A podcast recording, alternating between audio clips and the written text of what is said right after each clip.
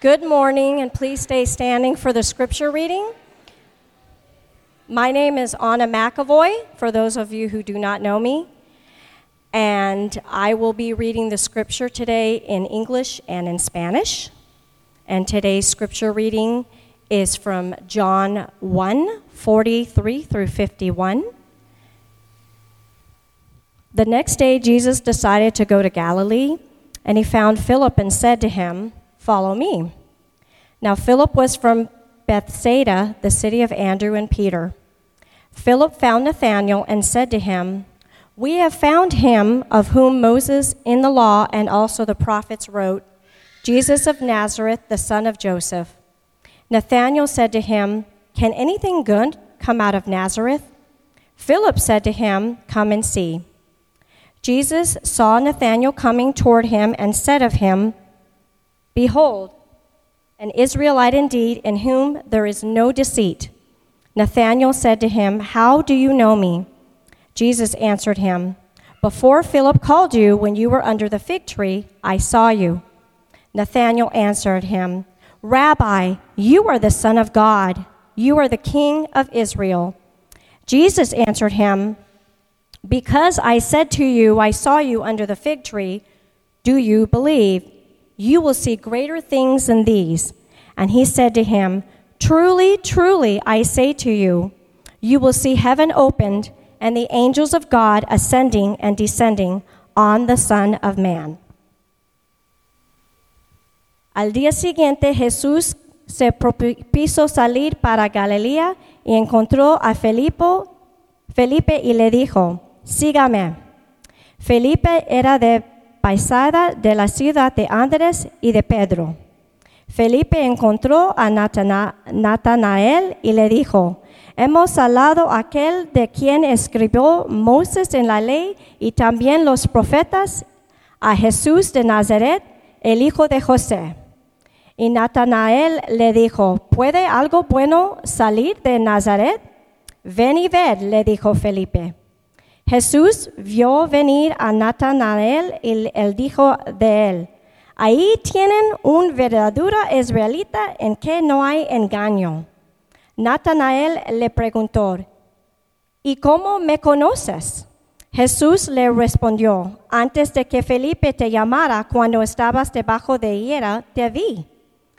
Rabbi, te eres el, Hijo de Dios, tú eres el Rey de Israel, respondió Natanael. Jesús le contestó, ¿por qué te dije que te vi debajo de higuera crees? Cosas mayores que estás verás. También le dijo, en verdad les digo que verán el cielo abierto y los ángeles de Dios subiendo y bajando sobre el Hijo del Hombre. This is the word of the Lord. You may be seated. Well, we're continuing in our series on the Gospel of John. We've titled it Seeing Jesus. This is our second week in a bigger passage of Scripture, even bigger than the section that we read. It's John chapter 1, verse 19 through 51. And what we're seeing is how Jesus began his public ministry. And particularly what we're looking at last week and this week is we see how and why do people begin to follow Jesus? Uh, what we see is that from the very beginning of Jesus' ministry, that people have followed him for different reasons than they follow other people. We, all, we follow people online, we follow leaders. It's always been what we do, but people follow Jesus for different reasons than we follow other leaders or other people. There's something different about Jesus, isn't there? There's something different about him because Jesus is different. Well, we saw last week is we saw that John the Baptist, and just to make things confusing, another guy named John who wrote the book, one of, the, one of Jesus' disciples, John the Evangelist. So, John the Baptist, John the Evangelist, Andrew, Peter, Philip, and Nathaniel all begin by acknowledging the significance of Jesus. There's something different about him, there's something worth following.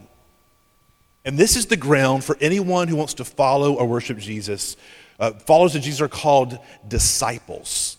If you want to be a follower of Jesus, there's no, no idea, no concept of being a follower of Jesus without being a disciple of Jesus. And to be a disciple, it contains the word that the same word of discipline, right? It means that it's someone who is disciplined and focused in their attention and allegiance to Jesus. A disciple of Jesus is someone who is disciplined and intentional in their focus on Jesus. Doesn't mean that you happen to be a disciplined person, you may not be, but it's someone who is disciplined and focused in their attention on Jesus. But here's a question that we have to ask why would anybody want to live life that way?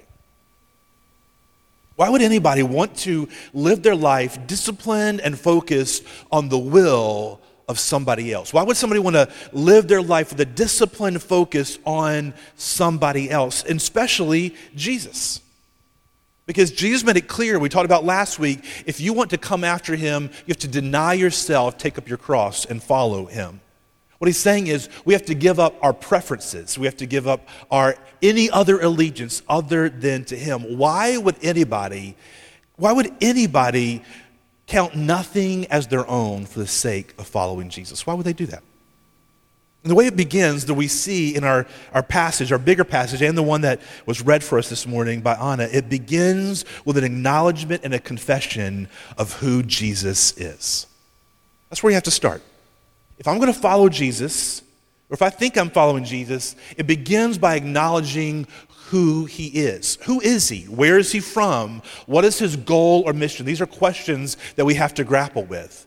Who is Jesus? Where is he from? What is his goal or mission?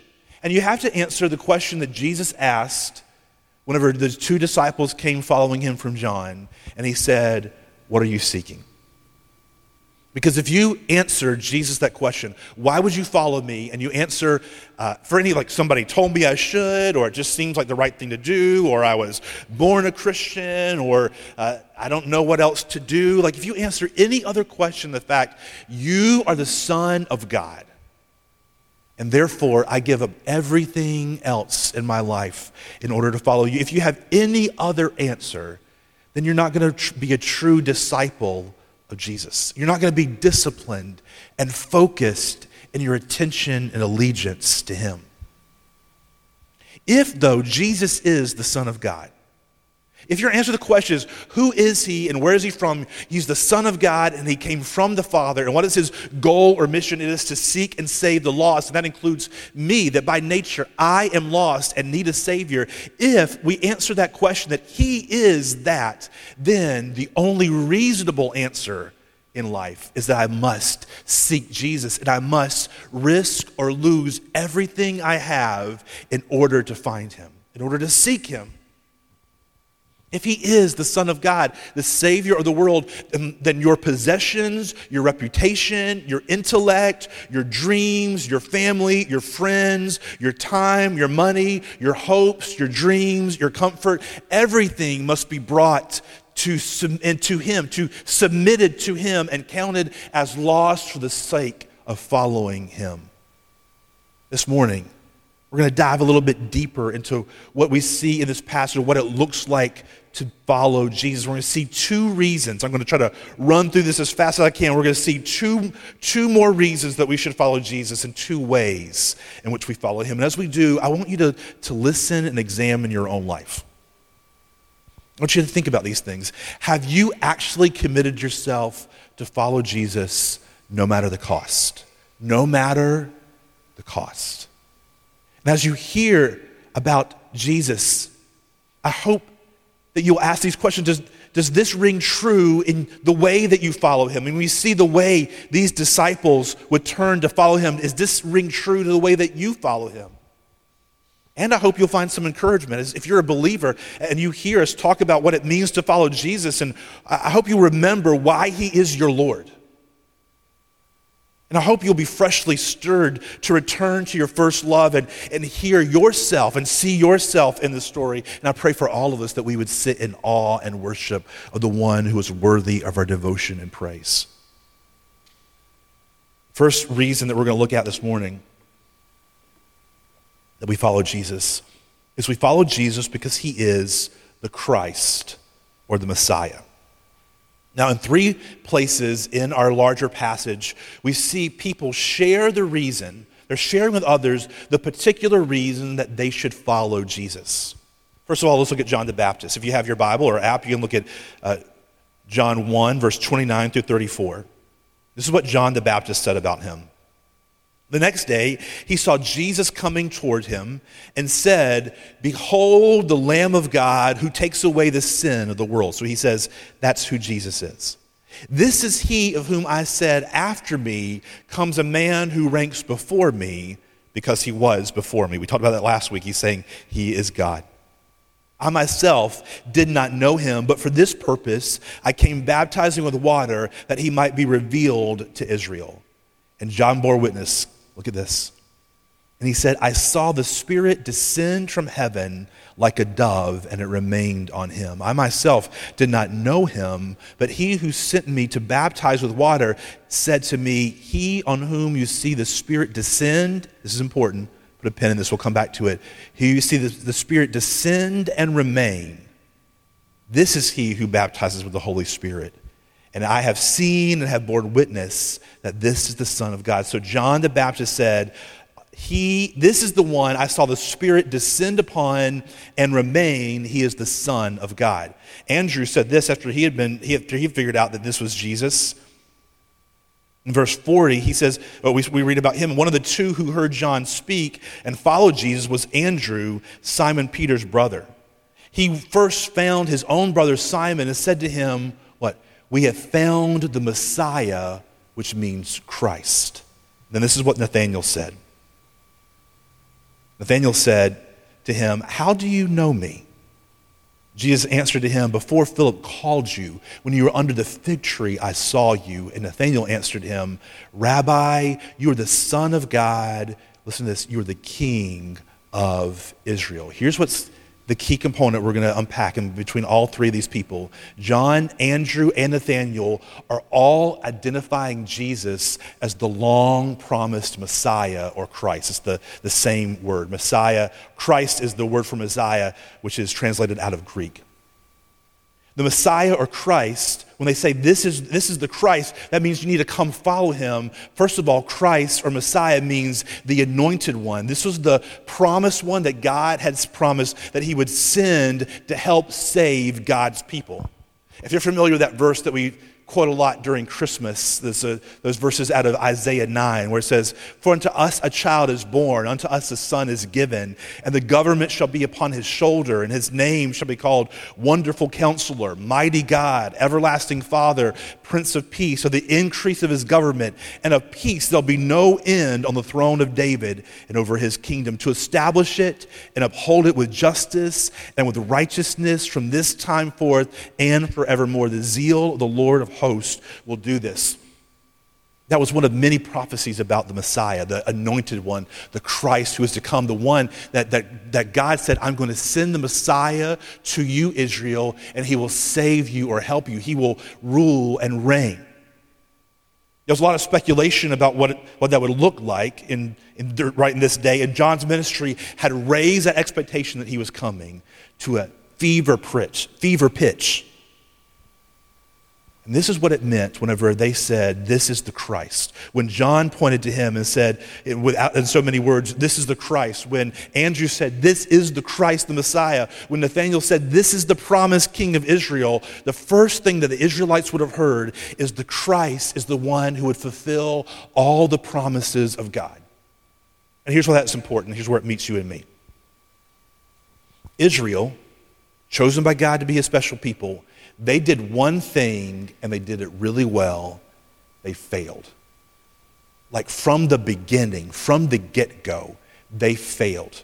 God gave them His law, God gave them His his, uh, his word. He said, Go and do this, and you will live. If you keep my covenant, my commandments, it will go well with you. I will bless you. It, you, will, you will be the, the lenders and not the borrowers. You will go, it'll go well with you. But if you don't, I will scatter you into the rest of the earth. And that's what they did from the very beginning, from the get go. Israel failed, and they failed gloriously. They failed the covenant, they failed the law, they failed to love and worship God alone, they failed to listen to the the prophets. And that was John the Baptist's big message. He says, hey, don't think.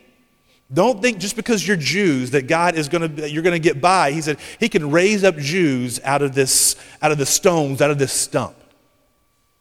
They had failed from the beginning.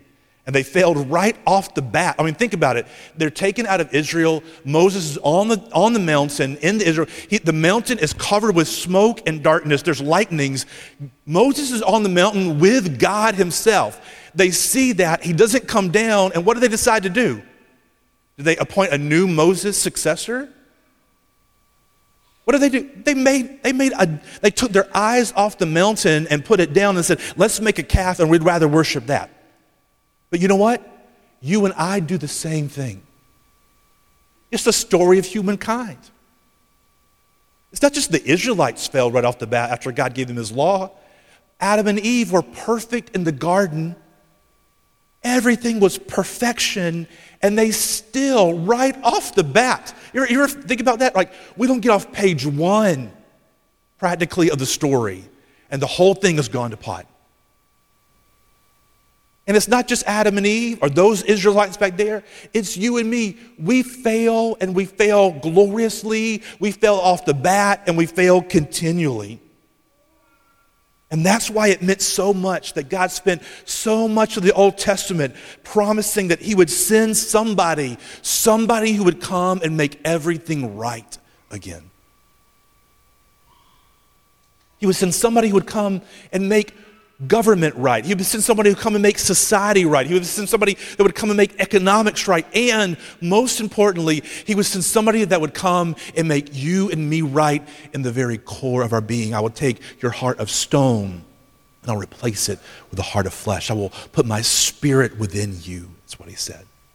That was the promise that he pointed to without the whole Old Testament. Somebody will come and help you. Somebody will come and save you. You failed? Yes, you failed gloriously and over and over again. I will send somebody who will help you. I will somebody who will save you and bring you up. And if Jesus is the Christ, then he's worth following because he is the long promised Savior. And you know what? You and I, we need saving. They would have heard that. This is the Christ. He's the one who was promised to come and save us, to fix everything, and more importantly, to fix. They didn't even know what all that they were saying, but He was the one who's come to fix us in the very core of our beings. Christ is the long promised Messiah, and the Christ would rule in God's authority. They would have heard that when, when they say, This is the Christ. The Christ would come and rule in God's authority whatever it looked like, and they didn't know. There were a lot of different opinions of exactly what that would look like, whether he would come in with a great army or political power or what he was going to do, if he was going to overthrow Rome, whatever that was going to look like. They knew that the Christ would be a king of some sort. He would be the promised seed of David, the king who would come and make things right again.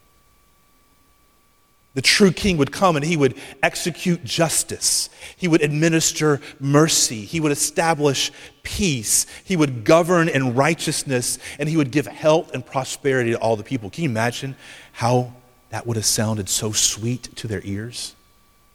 That should sound sweet to our ears as well.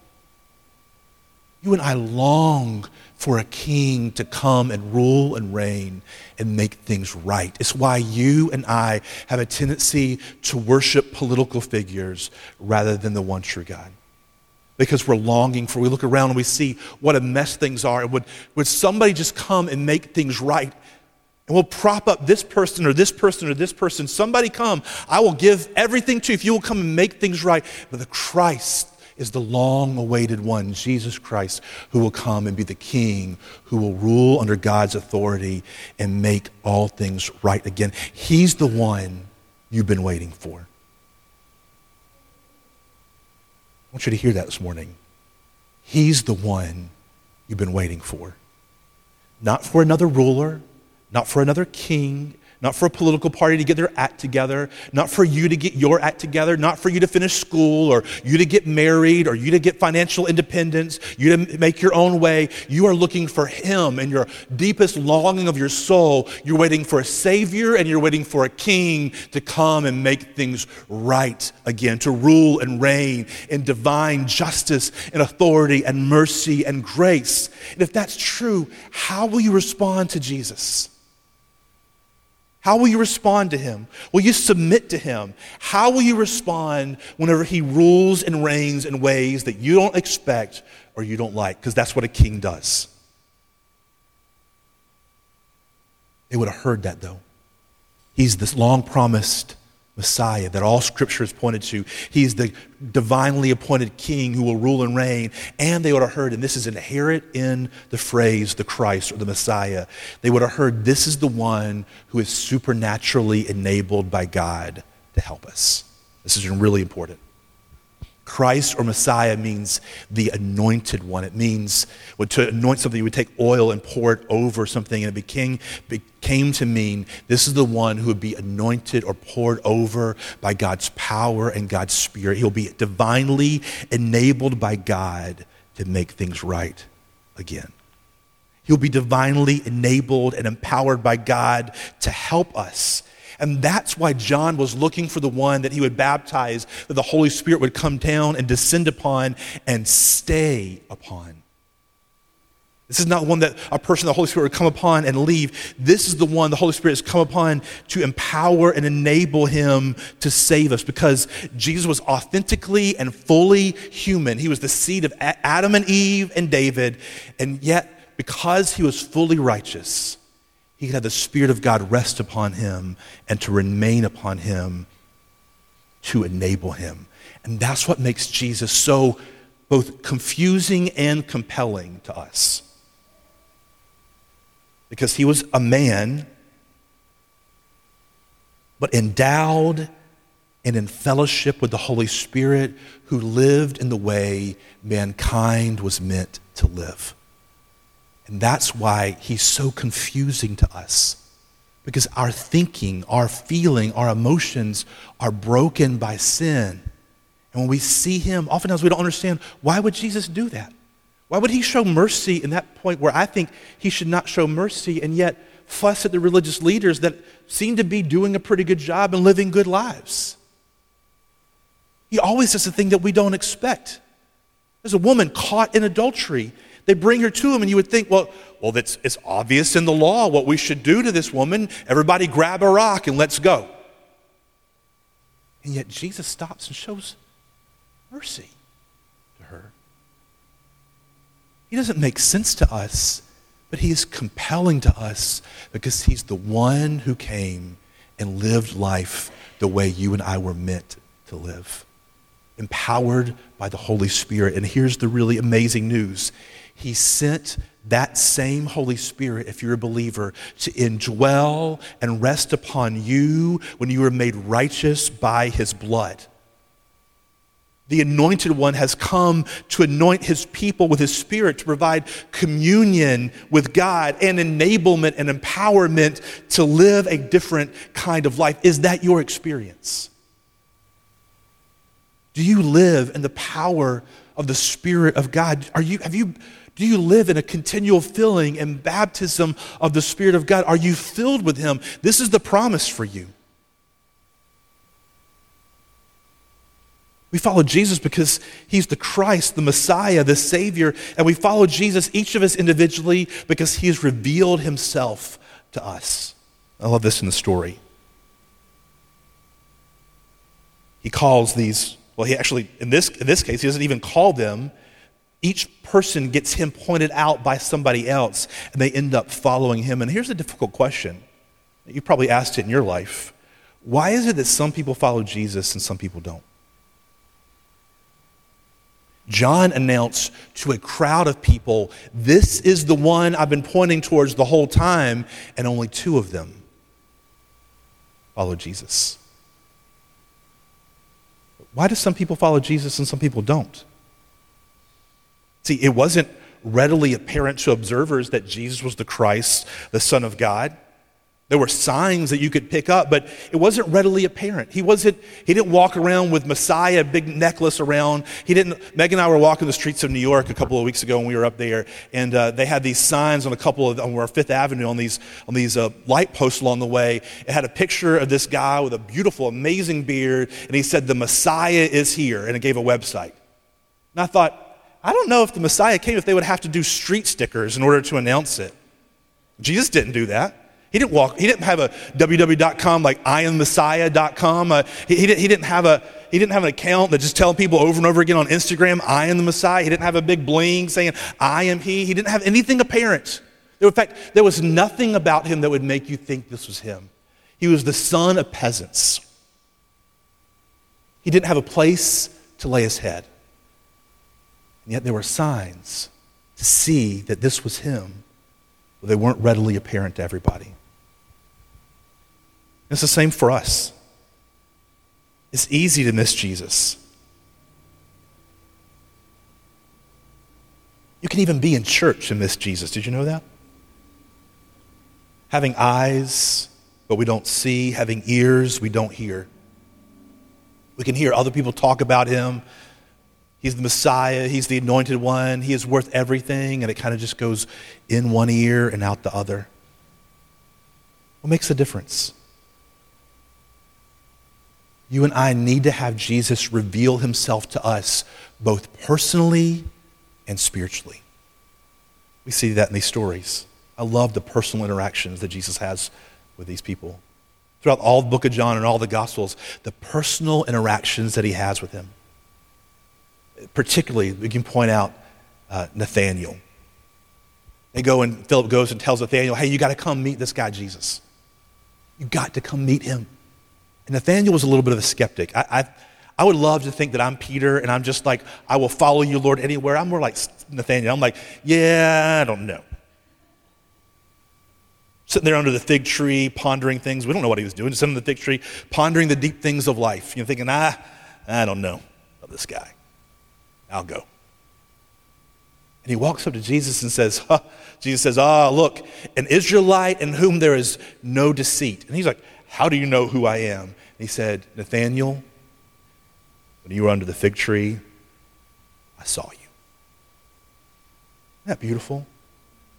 Jesus had a personal, he's the king of creation. Even though he's a man walking earth, he's the king of creation. He's got a lot of things going on. He's, scripture tells us that he is holding the universe together by the word of his power. He got a lot of things on his plate. And yet he meets Nathaniel and he personally says, I was watching you. You're sitting on the fig tree, doubting me, not sure about me. I saw you the whole time. And Nathaniel all of a sudden knows, oh, You are the one, the one I've been waiting for. It's you. And that's what it's like when Jesus speaks to you personally and spiritually. You've heard about him. You may have heard the story. You may have been in church a million times before. You might even be a pastor. You might be on a board. You might be a Sunday school teacher. I know so many stories of people who are around Jesus, but all of a sudden Jesus speaks to their soul and they're, oh, it's really you. You're the one my soul has been longing for. I have overlooked you. I've missed you. You are the Lord of creation.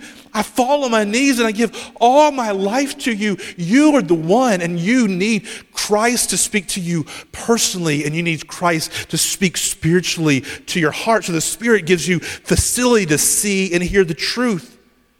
The Spirit gives you testimony that, that Jesus is weighty and real and true, and all of a sudden you see the attraction and the appeal of Him and in ways that are personally meaningful to you. You know what, Nathaniel's story? You and I read it about the fig tree, it doesn't mean anything to us except Jesus saw him on the fig tree.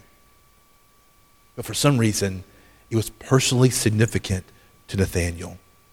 And that's what it's like when you and I follow Christ when we share our stories. I love to hear when you tell me, yeah, this happened and this happened and this happened, and then somebody shared the gospel, or I was in a service, or and, and I'm like, you know, the things, you, the stories you tell are really cool, but they don't mean as much to me as they do to you. They're your personal story, where Jesus saw you under your fig tree and called you to come to Him, and the Holy Spirit breathed in your soul, and all of a sudden, it's Him.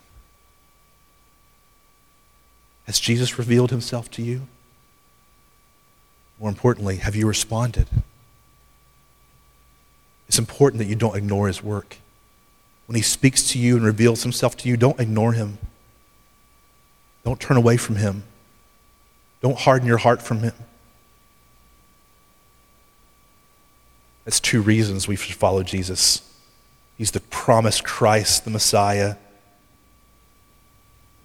And he's revealed himself to us.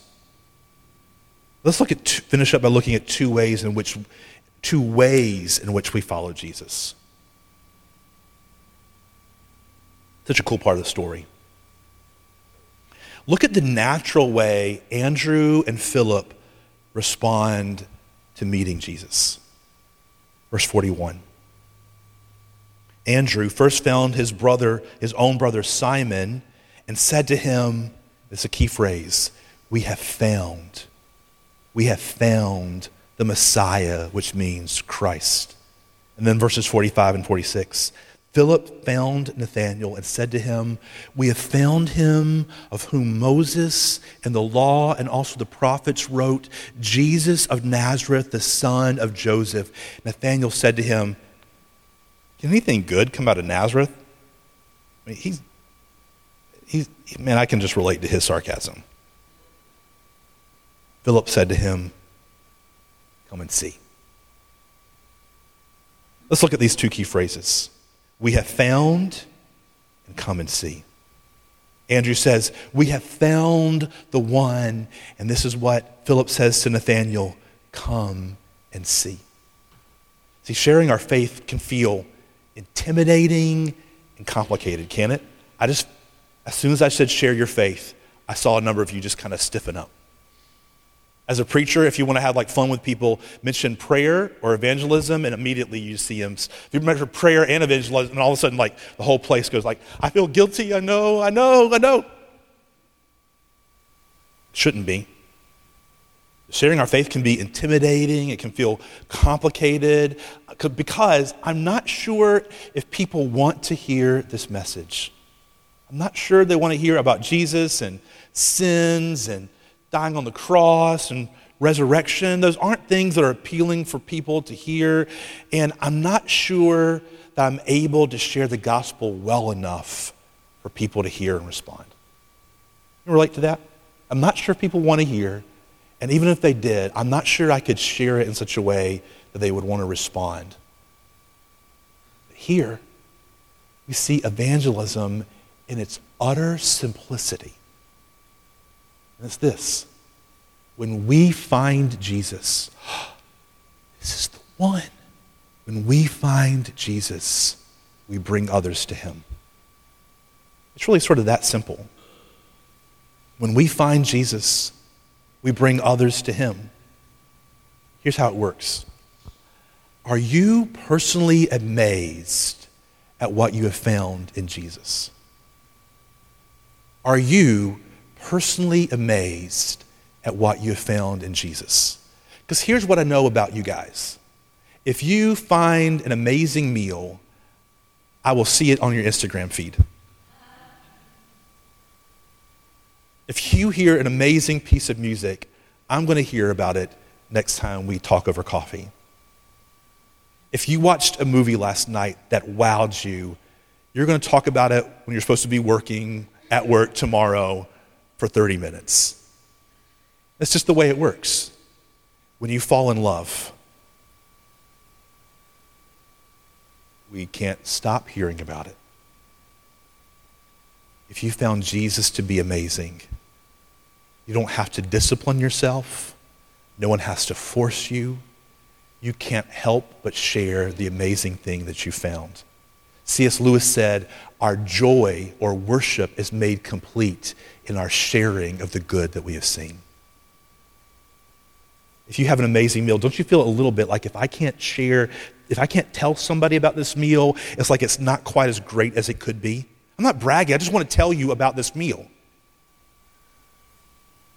It's completed in our sharing. And if you've found Jesus to be amazing, you can't help but share that and overflow. So if you want to be a better evangelist as a Christian, sure, you can take a class and learn some techniques, but the first thing you should do is to be filled up to overflowing with the glory and beauty of Jesus in your soul. Enjoy fellowship with him. Find that he is the long promised Messiah, the Savior of the world, who loves you and saw you under your fig tree and called you to himself. And then you can realize that other people have been looking for the same thing that you've been looking for. Did you hear that in the stories? The one that we've been looking for, the one that we've been waiting for, we found him. People are waiting for him. They don't know it's him, but they're waiting for him.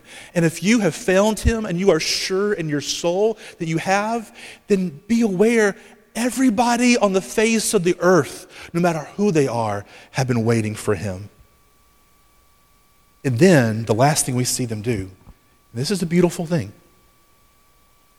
They take them to, Nathanael says, Can anything good come out of Nazareth? And this is what Philip says just come and see.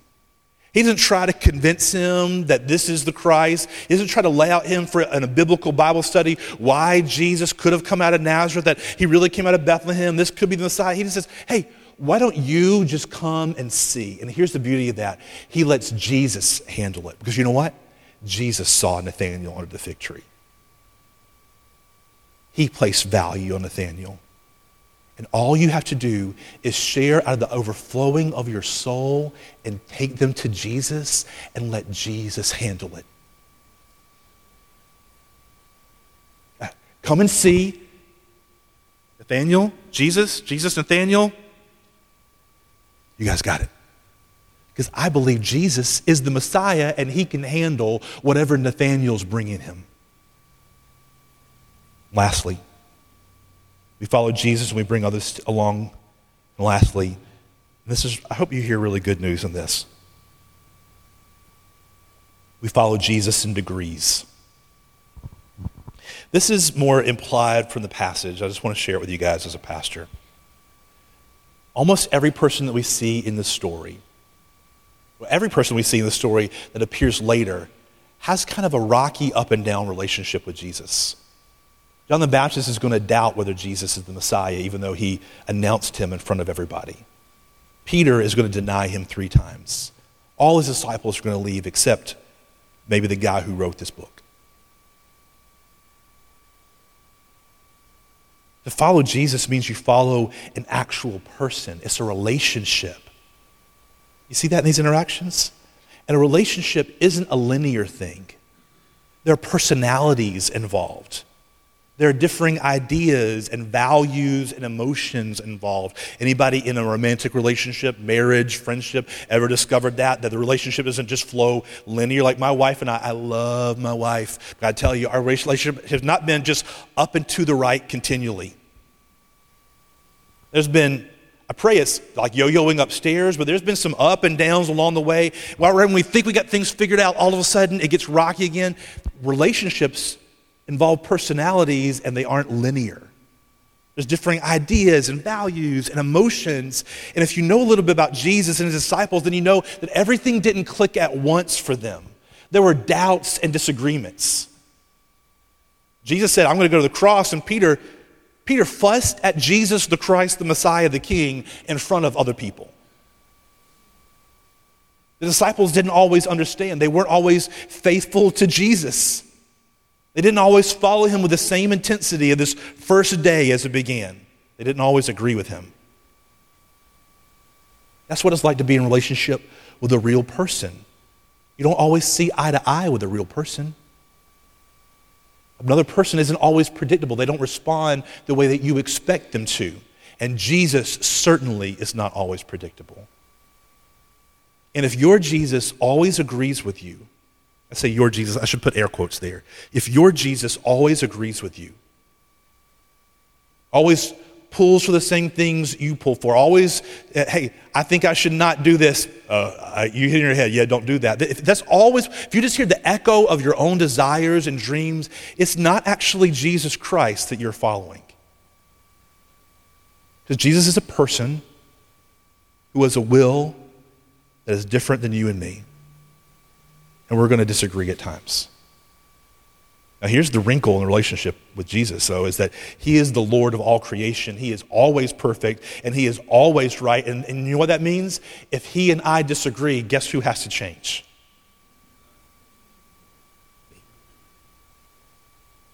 But here's the thing He's always loving. He's always gracious. He's incredible. We're going to see this throughout this whole book. He's incredibly patient. He's incredibly merciful. He's incredibly gracious. His nature is never to push us away, but to pull us in. And yet, that pulling in comes at great cost. The cost is Jesus paid his life in his suffering and his death. The Son of God, God Himself, He paid the cost to bring you and me in. He paid the cost. Whenever He saw Nathanael doubting under the fig tree, He paid the cost to bring Nathanael to Himself.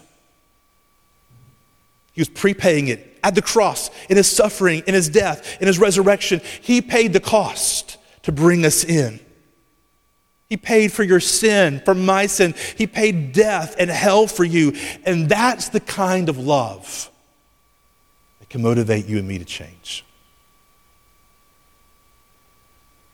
And that then Jesus provides the power in order to change. If you're a Christian this morning, those are all the reasons, some, some reasons and some ways to follow him. He is worth following. A God who is all of those things, the Messiah, Creator, God man, gave his life for you, paid the price to bring you in. That's a God worth following. That's a God worth having. That's a God worth giving all of your life in disciplined focus to follow him above all things. We're getting ready to have communion together. And if you'll notice on your way up, there's no, no token box for you to put an offering in before you come and receive. You bring nothing to pay for the blood and the body that was been broken and shed for you. He paid it all to bring you in. You can't earn it. You can't buy it. It's only given free of charge, and it's only given to those who know they need a Savior. If you are a believer in Christ today and you believe that you need a Savior, we invite you to come forward and partake of communion. If you're not this morning, today, do not harden your heart. Bow your knee to Him. Confess Him as Lord. Have somebody beside you pray for me or come and grab me. I'll be up in the front. I'd be happy to pray for you. I'm going to pray for us now. The band's going to play. There'll be two stations, one on each side.